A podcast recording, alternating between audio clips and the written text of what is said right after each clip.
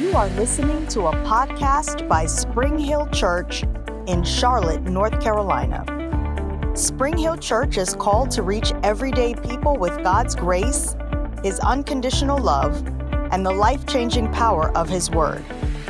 Thanks for listening, and if you would like more information, you can visit us online at springhill.cc. We love and appreciate each and every one of you so much, and thank you for being here. Uh, we're beginning a brand new series this morning called Back to the Basics. Say that with me. Say, Back to the Basics. Turn to somebody close by and tell them you need to get back to the basics. and so I'm real excited about this. If uh, you came in and you didn't receive a handout to take some notes on, uh, if you'll hold your hand up, we'll get one to you. If you need a pen, we'll get one of those to you. I want you to be able to take some notes and write some things down and and uh, this is going to be very good, and uh, not because it's me, but because it's the Word. And uh, it's, it's very, very important, the things that we're going to talk about over the next few weeks. I like to do these types of series uh, where we kind of go back and cover some basics during the summer. Uh, you know, uh, and, and, listen, I, I, I, got amused this week. I saw where several churches, I guess because of the holiday, were switching to online only this weekend. And uh, I don't know if they were concerned people were going to be out of town or what, but hey, I'm glad you guys came. I love it. But uh, we're just excited about the Word of God and the things that the Lord has made available to us. And so we're going to be covering over the next few weeks several things, basic things, basic truths from God's Word that we all need to be refreshed in, myself included, uh, periodically, because uh, as the Bible says, you'll see in just a moment, we have a tendency to let some things slip. And so let's look at our foundation scripture that's on your notes there, and uh, it'll be on the screen for you. By the way, all of, all of the message notes are already on the website. If you want to go there at springhill.cc, you can check those out as well. But Hebrews chapter 2 and verse 1, and I'm going to read this from the Passion Translation. It says this This is why it is so crucial that we be all the more engaged and attentive to the truths that we have heard. Notice it says the things, the truths that we have heard in the past. It says we need to be engaged and attentive to those truths which we have heard at the path, in the, so that we have heard, so that we do not drift off course. So, what the implication is, and as, as I said, the King James says that we let these things slip. The implication is, is that if we don't refresh ourselves in some of these truths from God's Word, that we'll have a tendency to get off course. And listen, you need to understand something. I remember uh, years ago, 20 years ago, when I was doing some pilot training, uh, pursuing my private pilot's license, that uh, they would tell you that in the cockpit, you need to make sure that all of your uh, directional indicators and your compasses were all lined up appropriately because you can be off by one degree in over a period, long period of time. By the time you think you're approaching your destination, you're way off course. And so the point is this that it doesn't take much for us to veer off course and to venture away from some of the truths that we're familiar with. And so, again, it's good to periodically go back, take an inventory, stir yourself up regarding these truths. And so, I want to begin our, our series. And, and as I said, we're going to cover several subjects over the next few weeks. But I want to talk this week and give you some basic things to stir your heart about faith. All right, everybody say the word faith. All right. Somebody says, well, why do we need to study about faith. Why do we need to be so familiar with faith? Well, not in your notes, but let me give you a couple of reasons. The scripture says in Ephesians chapter 2 verse 8 that we are saved by grace through faith. The scripture says in Hebrews 11:6 that without faith it's impossible to please God.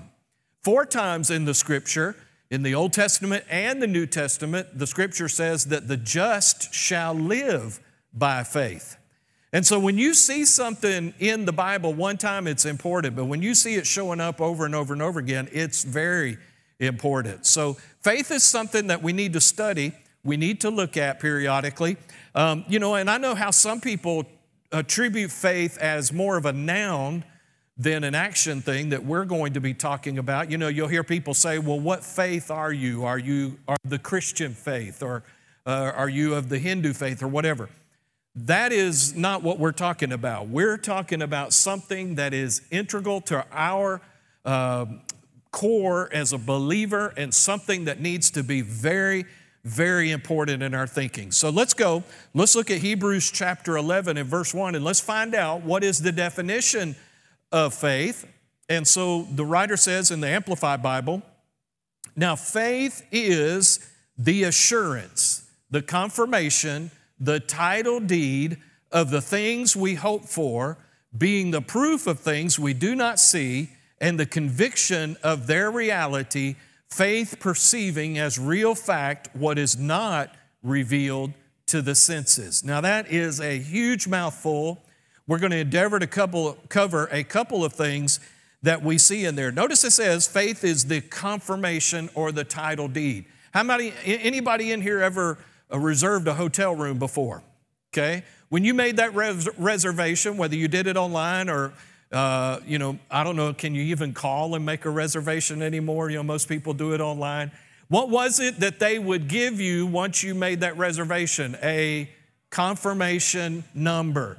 Now, that confirmation number was very important because if you showed up to the hotel, the first thing that they're going to ask you is either your name or can we have your reservation confirmation number? And here's the thing you showed up at that hotel believing that they had a room for you simply because you had that confirmation number. And, and, here's the thing if you ever showed up at the hotel and you had a confirmation number and they come and tell you, I'm sorry, Mr. Mullins, we don't have any rooms, we are sold out. Well, guess what? You better start building a room because I have a confirmation number that says I have a room at this hotel. Okay? And, and so, you know, you get into a whole bunch of things there at that point. But the, here's the thing the point that I want you to see that this verse is saying is that faith is like that confirmation number, that whatever we are believing God for, that confirmation is, is proof to us that it is ours before we actually even see it. Like the verse says, perceiving as real fact things that are not yet revealed to the senses. So there are things that we're going to believe before we ever see it, feel it, hear it, touch it, or taste it, before it's ever revealed to our five physical senses. Now, notice what it says. Now, faith is the assurance, the confirmation, the title deed of the things we hope for. Now, I remember early on, I'm old enough to remember years ago, 40 years ago plus, that, um, you know, there was almost a misunderstanding that hope was a, was a bad word, okay? In the sense of, no, we need to be faith focused, all right? Well, I've got news for you. Unless you have hope, you can't have faith. All right, notice faith is the substance or the confirmation, etc., of the things we hope for. So let's talk just a few minutes about what is hope. Hope is something that God gives us, it's powerful, but it does have limitations. It'll only take you so far. But faith and hope are designed to work together. So here's the first thing if you're writing things down, write this down, please. God always builds our hopes before we can begin to operate in faith. If you look through the scripture and if you can think back in your life as God has dealt with you, this is a pattern that the Lord uses that when he begins to deal with people, he begins by giving them hope first. All right, let's look at a scriptural example. You, anybody ever heard of a man named Abraham in the Old Testament?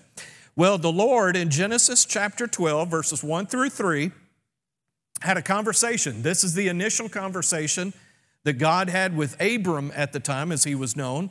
It says, Now the Lord had said to Abram, Get out of your country, from your family, and from your father's house to a land I will show you. Notice it says, I will show you. I will make you a great nation. I will bless you and make your name great, and you shall be a blessing.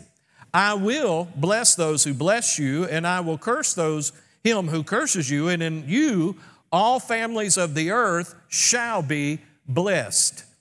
Now, there's something about this particular verse that I want to point out to you that is worth noting, and that is this everything that God said to Abram in this visitation was all in the future. He put it to Abram out in the future. Okay, so God begins in building hope into our lives by making promises to us regarding something that has yet to take place, something that is in our future. Matter of fact, let me give you a definition of the word hope. This is right out of the dictionary. It says this to look forward to something with desire and reasonable confidence that it may happen. Uh, you know, uh, in our English language, we've kind of watered, watered down hope to mean wish. You know, are y'all coming over to? Well, we sure hope so. Okay. Uh, I, I sure hope y'all would come. No, see, what we're really saying is, I wish y'all would come.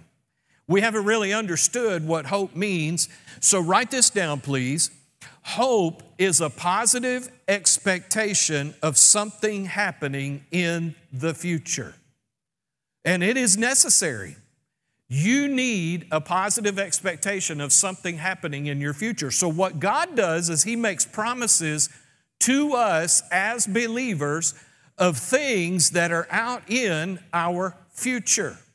He tells us, just think about this. You know, when, when the gospel was preached to you and you were ready to receive Christ, remember what the, the gospel preached to you. The promise was if you will surrender your heart to Christ, you will be born again. All of your sins will be forgiven, and you will be given a brand new start. All of that is something future, something yet to take place. And so, what God does is He brings the gospel to us and produces hope on the inside of us. Uh, you know, I remember when the gospel was preached to me, it was preached more from a heaven standpoint in the sense of that you need to be prepared for eternity. In other words, you need to be prepared so that you will go home or, or, go to heaven to be with the Lord should your heart stop beating or, or you know, should you pass away. And, and so, uh, what it did is it produced a hope on the inside of me. But did you know that hope is not enough to get you born again? Okay? So, so let's look at this. Uh, again, hope is a positive expectation of something happening in the future. That's why I say to you, this is by design. I, I want you to understand. I don't say stuff sometimes. No, sometimes I do. I'll take credit for that to waste time or fill time, all right? But most of the time, I'm saying things that I'm trying to do to build hope on the inside of you.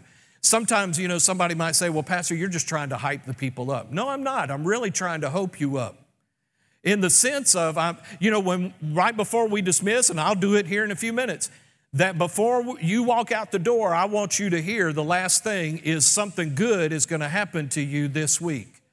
I don't say that because it's a cute thing to say. I say it because I'm trying to get hope down on the inside of you. Because if I can get hope down on the inside of you, then you have a basis of, of which to believe for and from. And then if you'll just mix some faith with that, then it's, it will happen. All right? So let's go on. Let's look at this. Faith and hope can be broken down like this, all right? Hope, write this down please, is the ability to imagine something good happening to you. what God does is He builds hope on the inside of us, and very often that hope will take the form of a picture. So you can see your life going in the direction that God wants it to go in. Hope is the ability to imagine something good happening. Now, this is where you start. Uh, has anybody in here ever constructed anything? Maybe you built a home, uh, you know, even a, a model airplane, okay? How about a jigsaw puzzle, one of those thousand piece deals that you dump on the card table and, you know, you work on on a good rainy day? Well, what do you often refer to? Let's use the jigsaw puzzle as an example. What do you often refer to when you're starting to put the puzzle together? The picture on the box, right?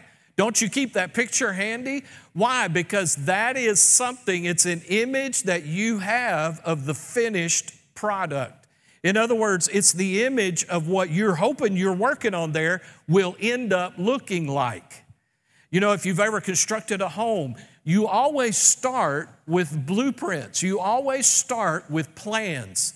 Those plans are designed to start out giving an image of what the finished construction will look like. And then, it, then the other purpose is to all of the contractors and so forth that are working on the home to give them direction as to where things shall go so that the picture will end up looking like that finished product. Well, hope is the blueprint for your life. And what God begins to do is reveal to you through His Word what your life will look like according to His will, plan, and purpose. Notice the things that God promised Abram. He said that you will be a blessing. I will bless you. I'll cause you to be a great nation. In other words, he's building in Abram an image of what his life can look like if he will follow God. And so, of course, you know the story. He ends up following the Lord and, uh, you know, begins to fulfill that image, that blueprint that God gave him. So, this is where you always start. You always start with the blueprint or the model. Now, let me ask you a question Is the blueprint the house? No, okay? It is not the finished product, it is the expectation of the finished product. That's exactly what hope is. Hope is an expectation. So God shows up, He gives you promises in His Word, and what he begins to do is to lay out what your life can look like to build an expectation of how your life can be. All right? That's just the way God works. Now, write this down, please. Faith brings things that you hope for in the future to the reality of now. In other words, hope always deals with future things. Hope always reaches for something that has yet come to pass. Did you know you've never hoped for something that's already happened? Let me just think about that. Use your noggin for just a moment. You've never hoped for something that you've already experienced. You know, if you already have constructed your home and you're living in that home and have been in that home for 10 years, you don't need the blueprints anymore. Why? Because you're experiencing it, you're in it, you're living it. Okay? So hope always sees things in the future, but faith brings things that you hope for in the future to the reality of now. Now, I want to go back to Abram's life for just a few moments. Now, Abram, when God had that original conversation with him in Genesis chapter 12, Abram was about 75 years old. So God worked with Abram 24 years to build that hope and that expectation in him. Now, somebody said, Why did it take so long? I don't know. Ask Abraham when you get to heaven, okay? It could be, you know, uh, if you're familiar with Abraham and his family, they were uh, idol worshippers, they were heathen people, they didn't know God at all. And maybe coming from that lifestyle over to a lifestyle where they were endeavoring to live for God. Maybe it took that long to uh, get that down on the inside of them. I just believe for you and me, it won't take that long. Anybody in here want that? you know, you don't want it to take that long. All right, so let's fast forward 24 years. Now, remember what God told him. He said, I will make of you a great nation. I will make you the father of many nations. And all those promises were out in the future. But when God shows up again, in Genesis 17, in the first five verses, it says this When Abram was 99 years old, so we're 24 years later, the Lord appeared to Abram and said to him, I am Almighty God. That's where we get the phrase El Shaddai. That's where he, he, that phrase comes from. I am Almighty God, walk before me and be blameless, and I will make my covenant between me and you and will multiply you exceedingly. Now, notice that is a future promise again. Then it says, Then Abram fell on his face, and God talked with him, saying, As for me, behold, My covenant is with you.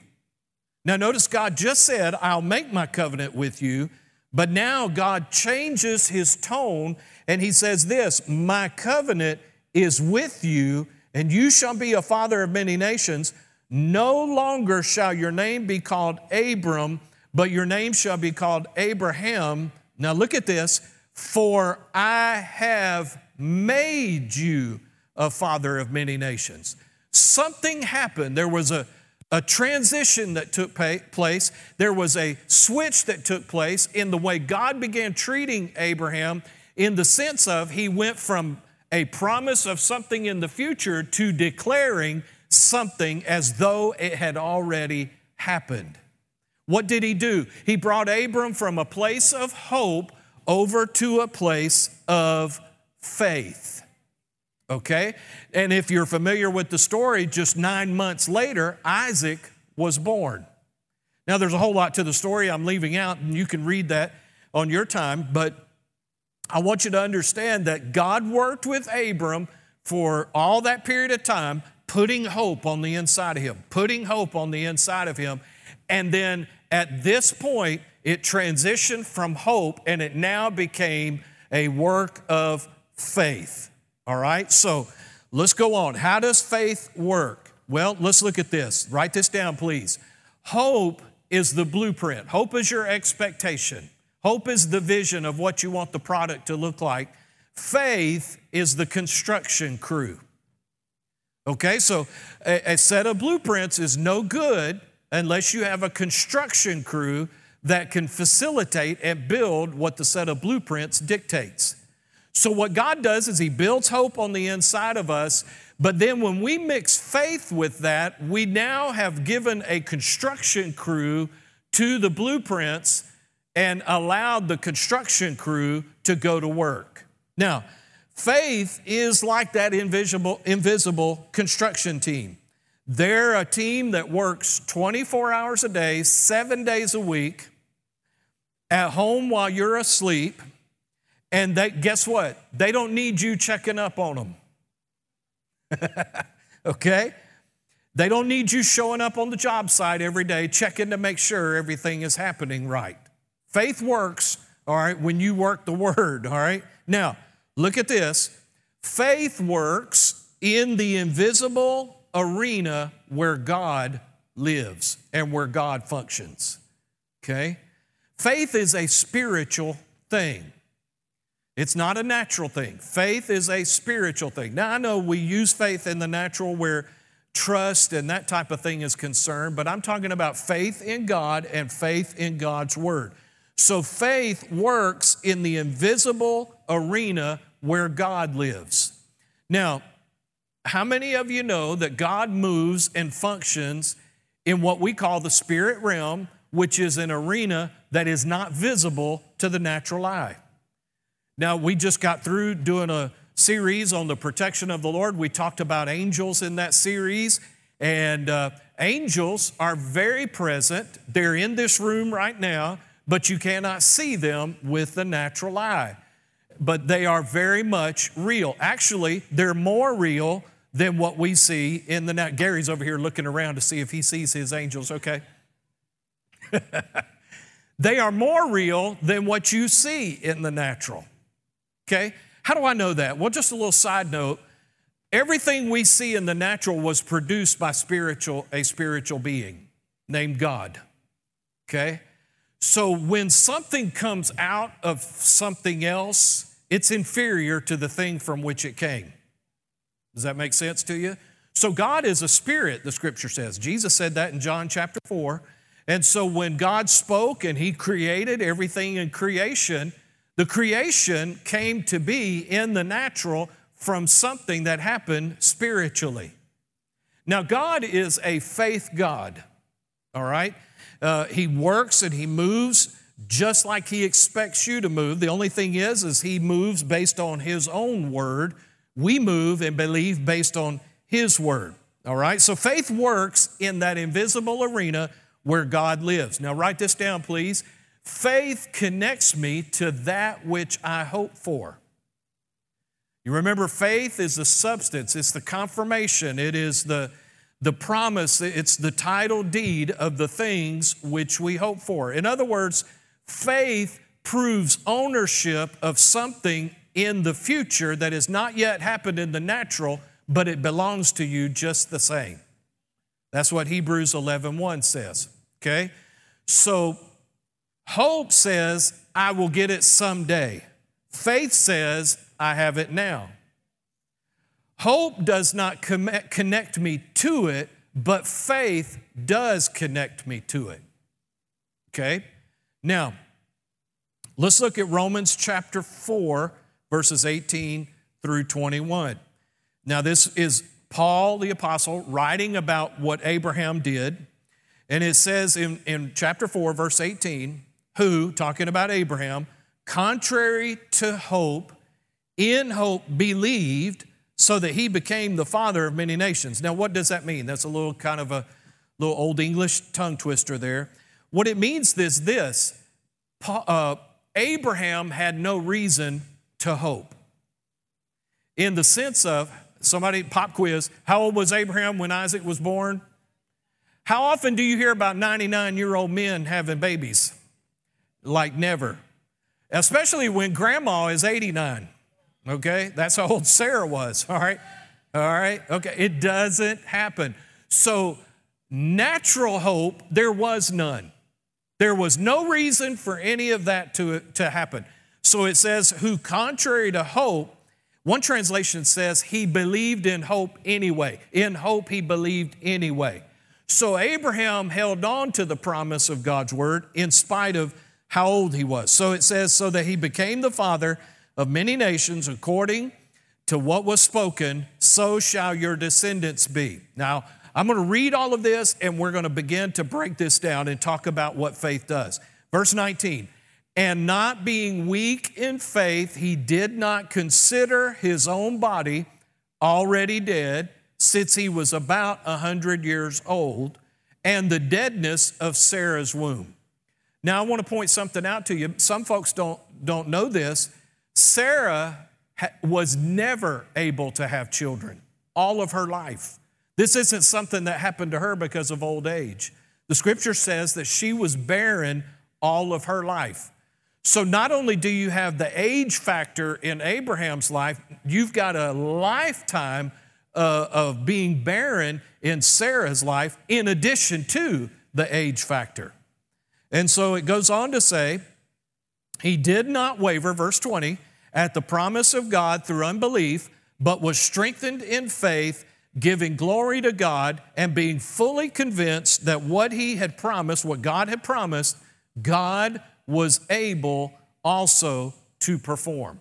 All right? Now, let's break this down. Let's look at these scriptures a little bit. Here's the first thing I want you to see. Write this down, please. Notice it says, Abraham did not consider, and that's a typo, but his negative circumstances. Okay? Abraham did not consider his negative circumstances. All right? What does that word consider means? Well, I love the dictionary. The dictionary says this, and see if this kind of rings true with you as it did to me. To consider something means to think carefully about, to bear in mind, let me put it up there, there, to bear in mind or to make allowance for.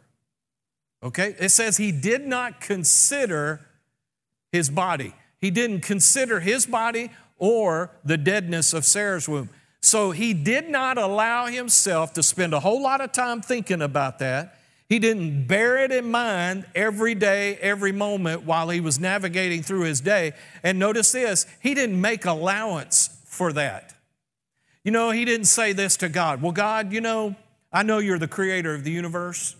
I know there's nobody greater than you. I know that you're all powerful. You've demonstrated that to me over and over again.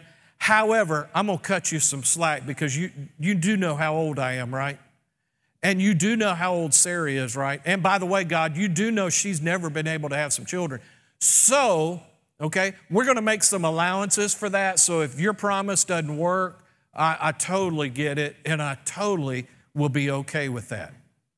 Notice Abraham didn't have that attitude. He, it, the Bible says he considered not. So he didn't think carefully about it, he didn't let it be in the forefront of his thinking, and he didn't make allowance for any of those natural things. All right? Now, so you can pray. Now, listen to me very carefully. Um, you can pray about certain things. You can release your faith about certain things from the scriptures. And sometimes, maybe not all the time, but sometimes your natural circumstances might get worse instead of getting better. Are you going to consider them? Are you going to let them weigh in on your faith? Now, notice this Abraham does not deny the natural circumstances. And this is where a lot of Christians have missed it.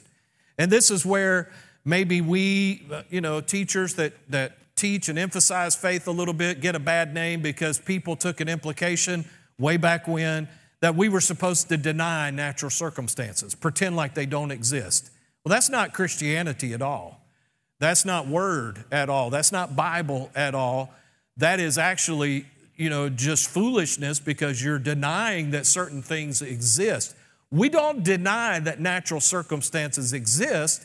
We just refuse to allow those natural circumstances to dictate to us whether God's word is true and whether God's word works or it doesn't. There's a difference, okay? Are you, are you following me? You still here? You gone home? Okay, all right, just wanted to check. Okay, so again, he does not deny the circumstances. Abraham just simply refuses to focus on them. Now, Here's what I want you to see. If you look at the natural negatives, the natural negative circumstances, and you focus on them, you will talk yourself out of the promises that God has made to you. If you focus on those contrary circumstances and that is all you see, you will talk yourself out of the promises of God. So write this down, please you will not be able to stay strong in faith. Anybody in here want to be strong in faith? You will not be able to stay strong in faith if you continue to look or focus on the natural negatives. Okay? Because it will cause your faith to be weakened. All right, so let's look at Romans 4:19 again it says and being not weak in faith Abraham did not consider his own body already dead since he was about a hundred years old and the deadness of Sarah's womb. He didn't deny those circumstances. He refused to fixate on them, to focus on them, and allow those things to weaken his faith. All right, so here's the next thing you and I need to do, so write this down. You and I have what the responsibility to convince ourselves to believe what God has already said. You and I have the responsibility to convince ourselves to believe what God has already said. If, if you struggle in your faith where God's word is concerned, I will say this to you, and I say it humbly because we're all in a process, we're all working on this together, but it's because you're not fully convinced. Okay, let me show you what the scripture says. In Romans 4:21, it says, "And Abraham being fully convinced that what God had promised, God was able also to perform." Now, nowhere in that scripture does it say that God did the convincing. Abraham did the convincing. You and I are going to have to do some convincing. What does that mean? That means you're going to have to have more than a casual relationship with God's Word where His truth is concerned, concerning your life. It's going to have to consume you. I'm, I'm going to say this you're going to have to immerse yourself in the Word of God, particularly when you're facing a situation that needs to be changed. And you're using your faith, you're going to have to immerse yourself in the Word of God. Now, I'm going to make a couple of comments. Let me say this to you in, in regard to what I just said. The best time to convince yourself of what God's Word says is when you don't need to be convinced. What do I mean by that?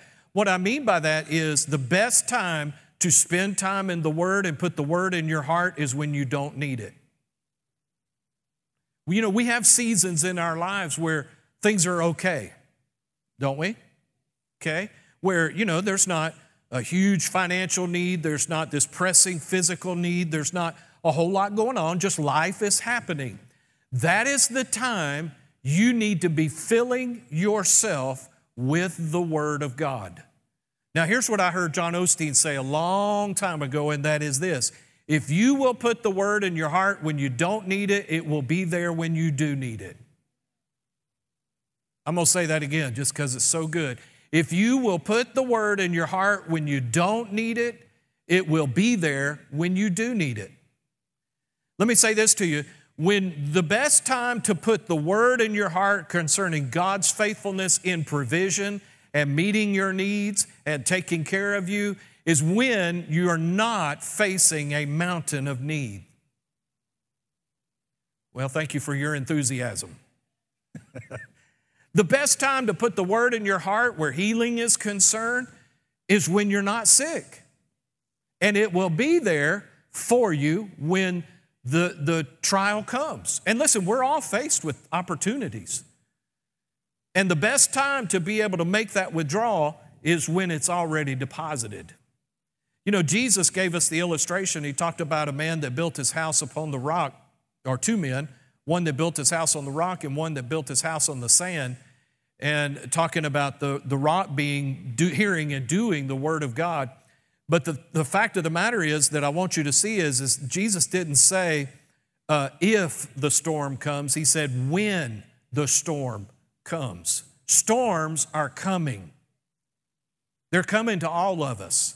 Now, somebody says, I thought this was going to be an uplifting message. It is an uplifting. Somebody said, I thought this was a positive message.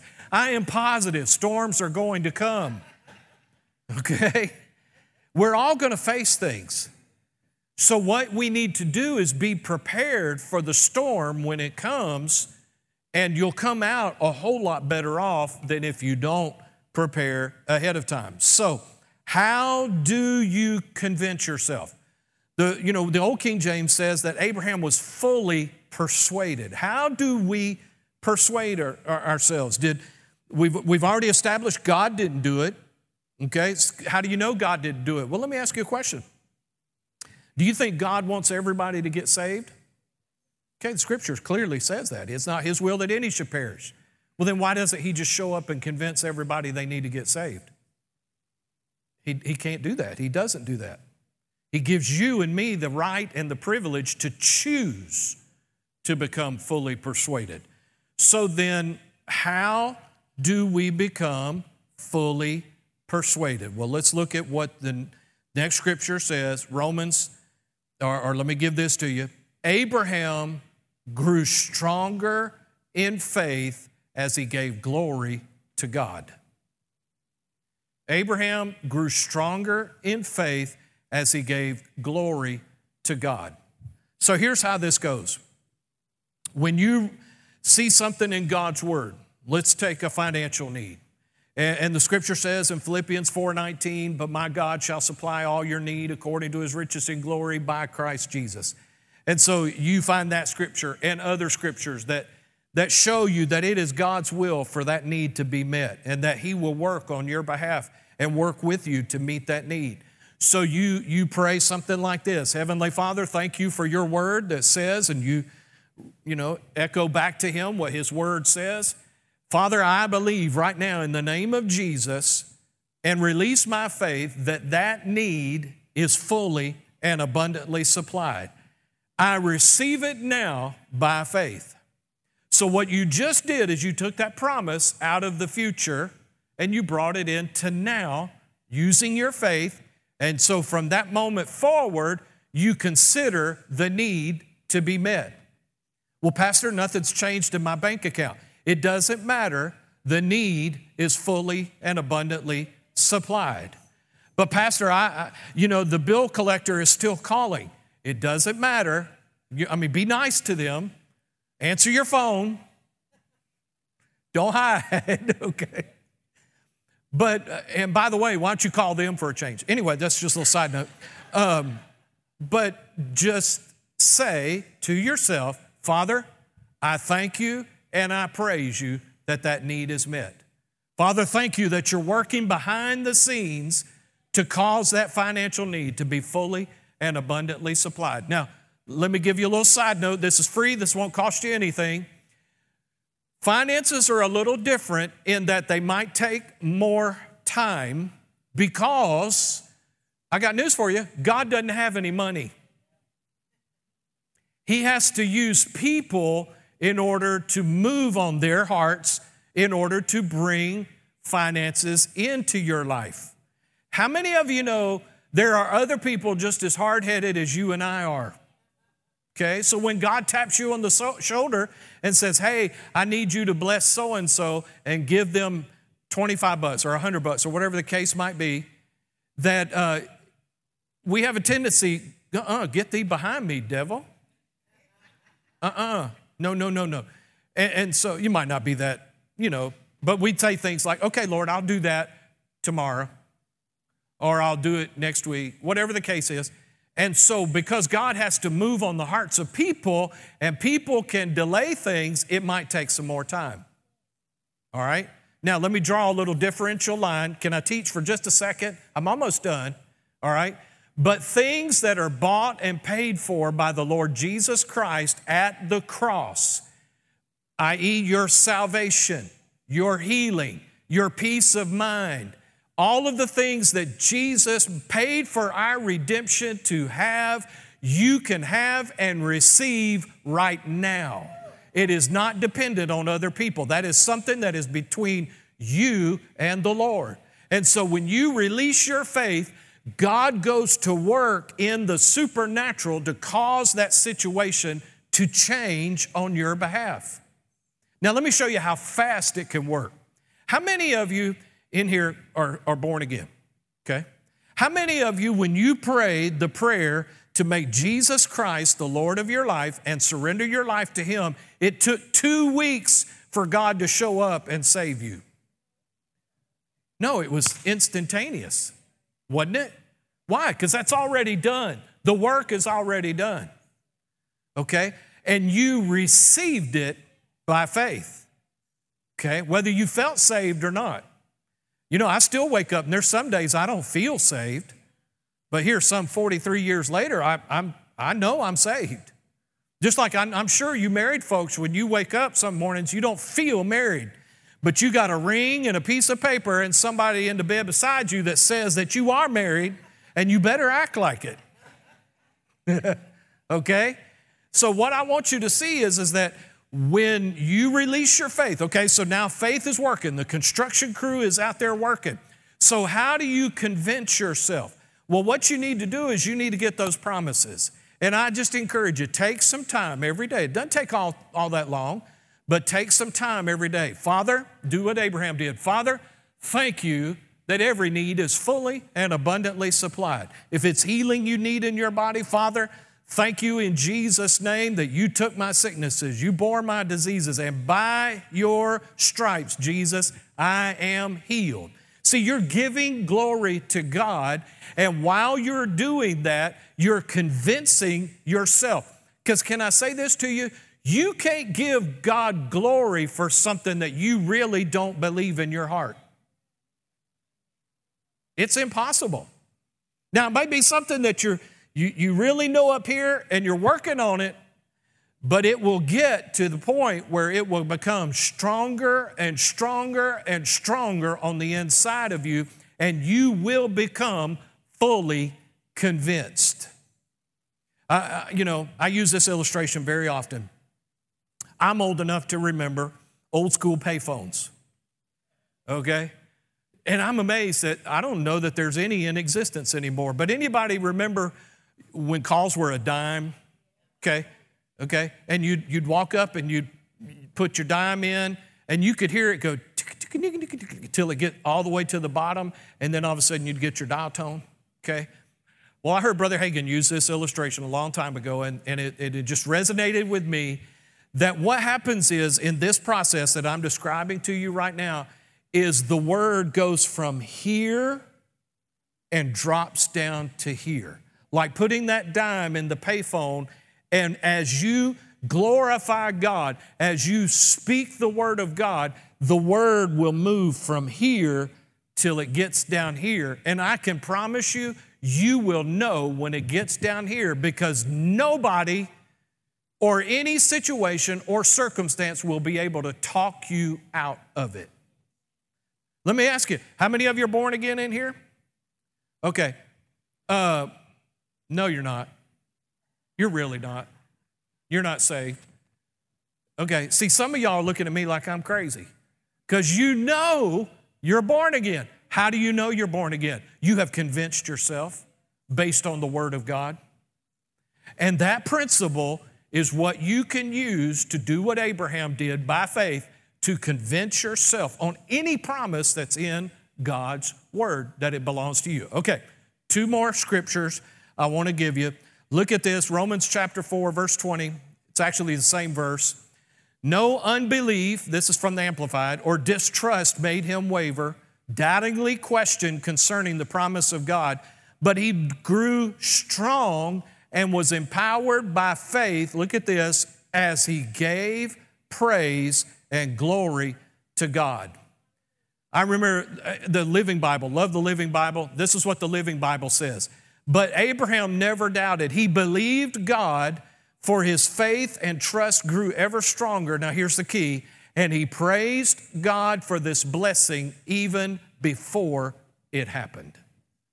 When you can praise God for something that you can't see yet, is when you know you've moved over into faith. All right, now next week, we're going to pick up here and we're going to talk about how do you put your faith to work. Did you get anything out of this today? Amen. Well, let's pray. Father, thank you so much for the word that we've heard today. Lord, I thank you for these wonderful people, the people of Spring Hill Church. And Lord Jesus, I believe, as you said in your word, that the word is fallen on good ground, the soil, the hearts of these people. And Father, I believe in Jesus' name that the word will bring forth a harvest, that it will grow and it will produce fruit in their lives. Father, I thank you that you're causing faith to arise in our hearts, Lord, so that we can believe you for whatever your word declares. We can take the limits off, we can take the parameters off of you and, and get you out of a box that maybe we've put you in. And Lord, let you perform exactly what you want to do in our lives. And Father, I thank you for doing that. I pray for every single person here under the sound of my voice I thank you, Father, that no matter what they might be facing, the scripture says that you have victory in store for the upright. That, Father, they may be going through a situation, but I thank you that you will bring them out and you will bring them out victorious in Jesus' name. And Lord, I thank you for it. Father, I thank you for moving on each and every heart here today. And Lord, I thank you and praise you again for the price that Jesus paid for each and every one of us. That, Father, we have been redeemed, that we have been forgiven. And Lord, we purpose in our hearts to live for you and to acknowledge you truly as the Lord of our lives in every way that we possibly can. In Jesus' name. Now, with every head bowed and every eye closed, I never make any assumptions. I want to give each and every one of us an opportunity that if you need to surrender your life to Christ for the first time, or you need to recommit your life to Christ, I want to present that opportunity to you today. I'm not going to embarrass you, not going to call you up front or anything like that. We're just going to pray a prayer together. And if you will pray this prayer by faith, believing in your heart, we believe that you can either be born again or you can recommit your life to the Lord, and all of your sin will be forgiven and washed away by the blood of Jesus and you can have a brand new life, a brand new beginning today. Would you pray, each and, a, each and every one of us, would you pray this prayer with me?